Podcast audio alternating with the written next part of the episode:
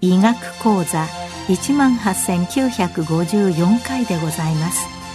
全国の医師の皆様毎週火曜日のこの時間は日本医師会の企画で医学講座をお送りしています。今日は我が国の遺伝子治療の現状について自治医科大学免疫細胞治療学客員教授小沢慶也さんにお話しいただきます。なおこの放送はマイクロソフト Teams を使用して収録しています。世界的に遺伝子治療の開発研究が急速に進展してきており、最近では商業化の時代に入っています。我が国では遺伝子治療に研究費があまり出ない状況が続き、研究者人口もかなり減ってきて、特に若手の参加が少ないという深刻な事態に陥っています。高額医療である遺伝子治療のほとんどを海外に依存することになると、医療経済的にも大問題となることは明らかです。そこで我が国としても現状をこのまま放置するわけにはいかないということが認識されるようになり、最近になって遺伝子治療関係にも研究費が出るようになってきています。ただし、研究者が増えるにはしばらく時間がかかりますので、当面は現在の研究者が頑張って、なんとか我が国の遺伝子療開発を活発にしていかなければならないといった状況です。さて、まず遺伝子治療の概念と遺伝子治療の世界の状況について簡単にご説明したいと思います。その中で我が国の状況についても触れていきたいと思います。遺伝子治療の発想は、遺伝子組み換え技術の登場により、1970年頃に生まれました。当初は遺伝子に何らかの傷がある場合に、その傷そのものを治す、つまり遺伝子の治療という考え方でした。しかし、このような方法は技術的には大変難しく、夢の治療法といった感じでした。そこで、傷のある遺伝子はそのままにしておいて、正常の遺伝子を新たに追加する方法が開発されました。つまり、遺伝子による治療という考え方です。この方法であれば対象疾患は遺伝性疾患に限定されず、アイデア次第で癌を含めた様々な後天性疾患に対しても遺伝子治療の開発が可能になります。遺伝性疾患においては機能を失った変異遺伝子を持つ病的細胞に正常遺伝子を入れる方法は遺伝子補充療法、ジーンリプレイスメントと呼ばれます。この方法では劣勢の遺伝性疾患で効果が期待できます。一方、機能を失った細胞自体に正常遺伝子を入れるのではなく、本来の細胞とは別の細胞に治療遺伝子を入れる方法もあります。例えば、パーキンソン病の場合、ドーパミンを作る細胞は、中脳の黒質という場所にあるドーパミンニューロンですが、この細胞は変性していきますので、代わりに線状体にある神経細胞にドーパミンを作らせる方法があります。このような特に異常のない細胞に何らかの治療遺伝子を入れるタイプの遺伝子治療は遺伝子負荷、ジーンアディションと呼ばれます。その他、T 細胞などに遺伝子操作を加え、癌細胞に対する攻撃力を高める方法などもその一つです。つまり、このような方法は生理的にはありえないことを遺伝子操作によって可能とし、全く新しい角度からの治療法を開発することができます。アイデア次第で画期的な治療法を生み出すことができる魅力的な戦略と言えます。また、細胞のゲノム自体を操作して遺伝子配列を書き換える方法をゲノム編集と言います。特にクリスパーキャス9システムの開発により、ゲノム編集が簡単に行えるようになりました。2020年のノーベル化学賞は、このゲノム編集技術を開発した研究者に授与されました。ゲノム編集には特定の遺伝子を破壊するノックアウトという方法と、治療遺伝子をゲノムの特定の部位に入れるノックインがあります。さらに遺伝子の傷の部分、つまり変異のある部分を正常の遺伝子と置き換える遺伝子修復技術があります。先ほど遺伝子の傷自体を治す治療、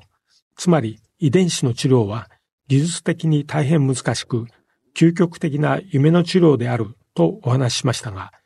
ゲノム編集技術の登場により、現実的な治療法となってきました。現在では、このゲノム編集技術を利用した遺伝子治療、つまりゲノム編集治療の開発が急速に進みつつあり、臨床試験も行われるようになってきています。次に遺伝子治療の主な成功例について簡単に紹介します。造血管細胞遺伝子治療、AAV ベクター遺伝子治療、癌に対する遺伝子治療としてカーティ細胞療法の3つに分けて述べたいと思います。まず、造血幹細胞遺伝子治療ですが、これは最もオーソドックスなタイプのものです。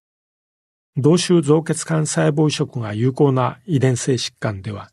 患者自身の造血幹細胞を使った遺伝子治療の効果が期待できます。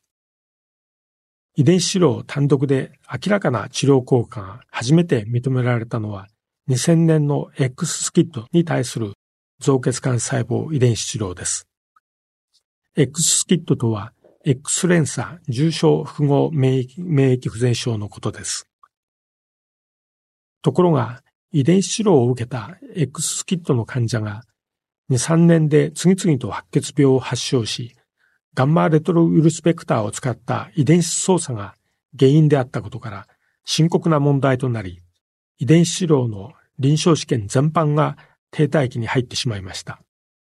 その後、安全性を高めたガンマレトロウイルスペクターを用いることにより、白血病の発生はほぼなくなりました。また、アデノシンディアミナーゼ欠損症、つまり ADA 欠損症の場合は、白血病の発生はなく、順調に開発が進み、2016年にこの遺伝子治療がストリームベルスという商品名でヨーロッパで承認されました。ところが昨年、残念ながら、この疾患でも白血病の発生が一例報告されてしまい、この治療法は当面停止となっています。その他、ガンマレトロウイルスに代わり、エイズウイルスをベースにした電池ウイルスベクターの開発が進み、こちらの方が有効性も安全性も高いと考えられています。このレンチウイルスベクターを使って、副腎白質ジストロフィーといった中枢神経症状を示す疾患でも造血幹細胞遺伝子治療の有効であることが示されています。また、日本では重症患者がほとんどいないサラセーミアといった疾患でも有効性が明らかとなり、ジンテグロという商品名でヨーロッパで2019年に承認されました。さらに慢性肉炎症のように正常遺伝子が入った細胞の体内での優位性が得られない疾患では、ガンマレトロウイルスペクターでは効果が一時的でしたが、レンチウイルスペクターを用いることにより、明らかな効果が認められ始めています。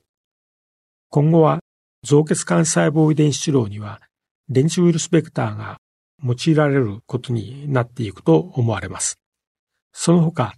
サラセミアや釜状赤血球症ではゲノム編集治療の臨床試験も始まっています。なお、我が国では造血幹細胞遺伝子治療の臨床試験には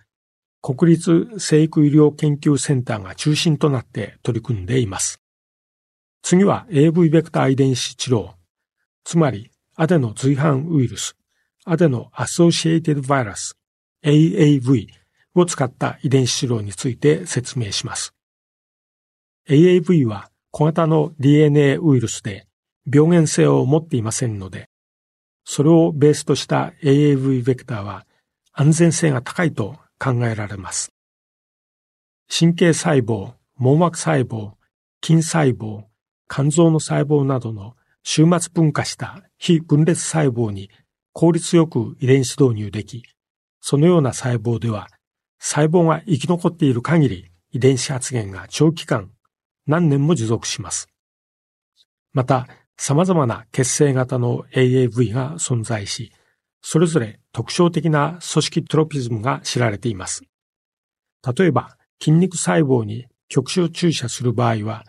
1型の AAV ベクターが具合良いようです。ただし、静脈注射をして全身の筋肉に届けたい場合は、8型や9型の AAV ベクターが用いられます。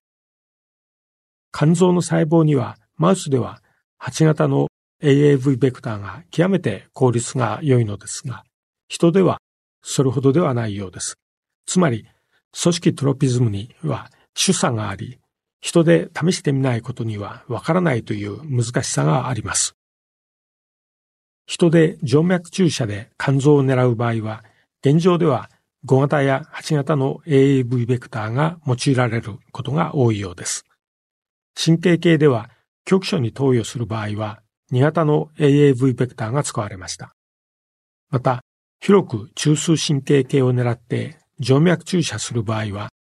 血液脳関門、ブラッドブレインバリアを通過する旧型の AAV をベースとしたベクターが使われます。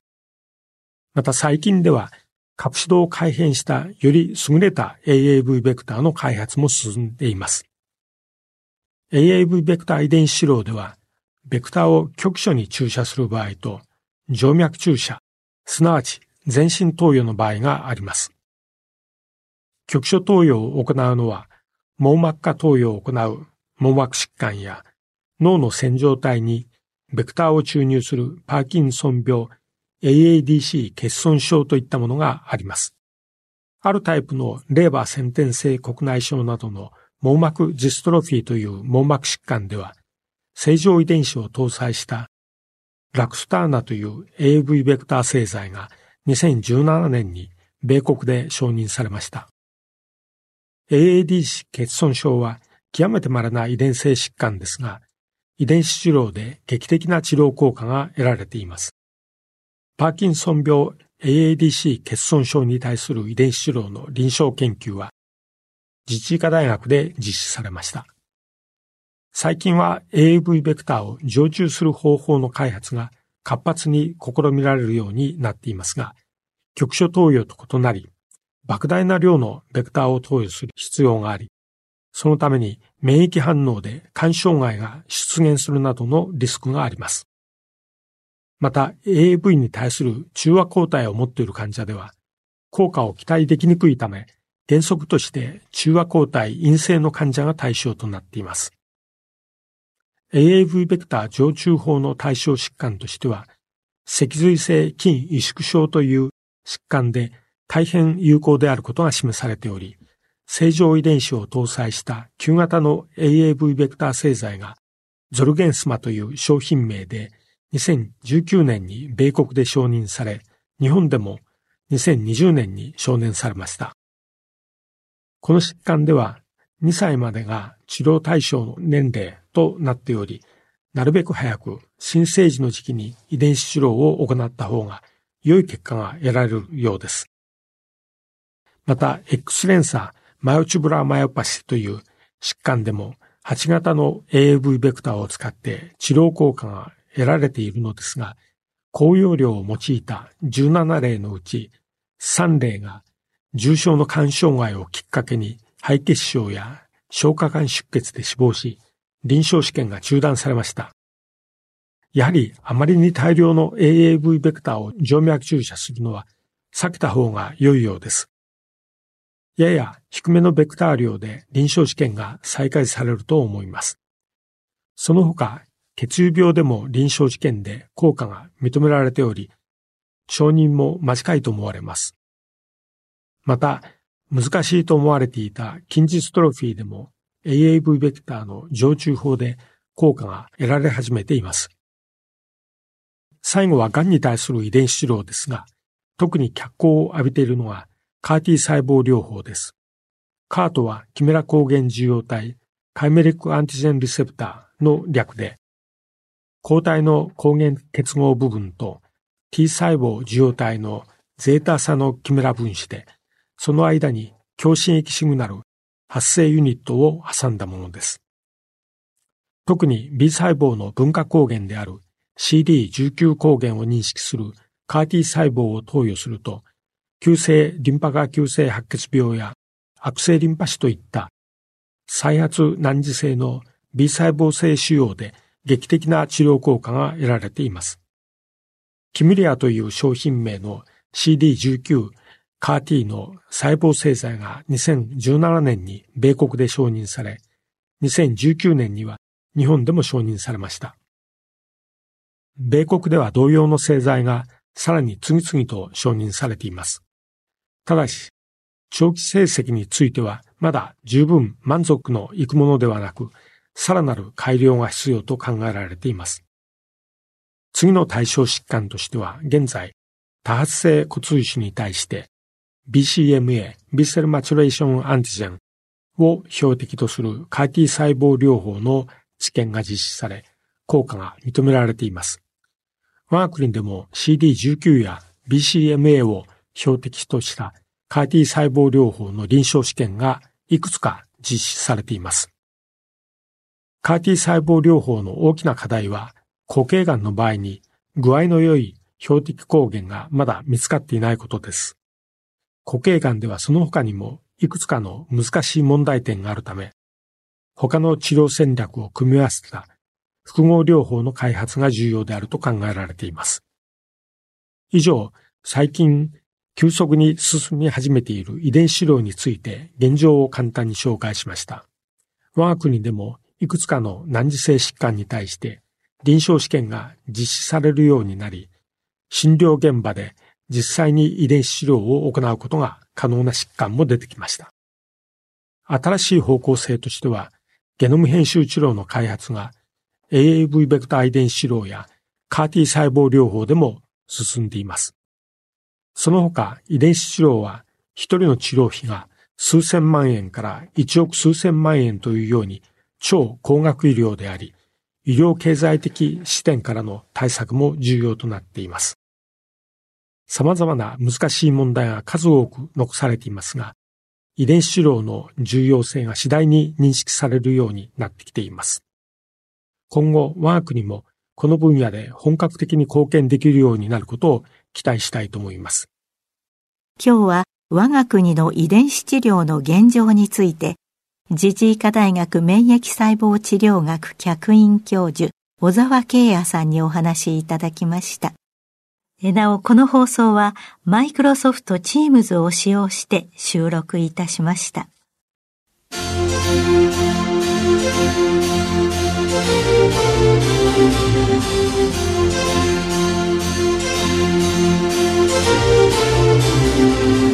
それではこれで日本医師会の企画でお送りいたしました医学講座を終わります。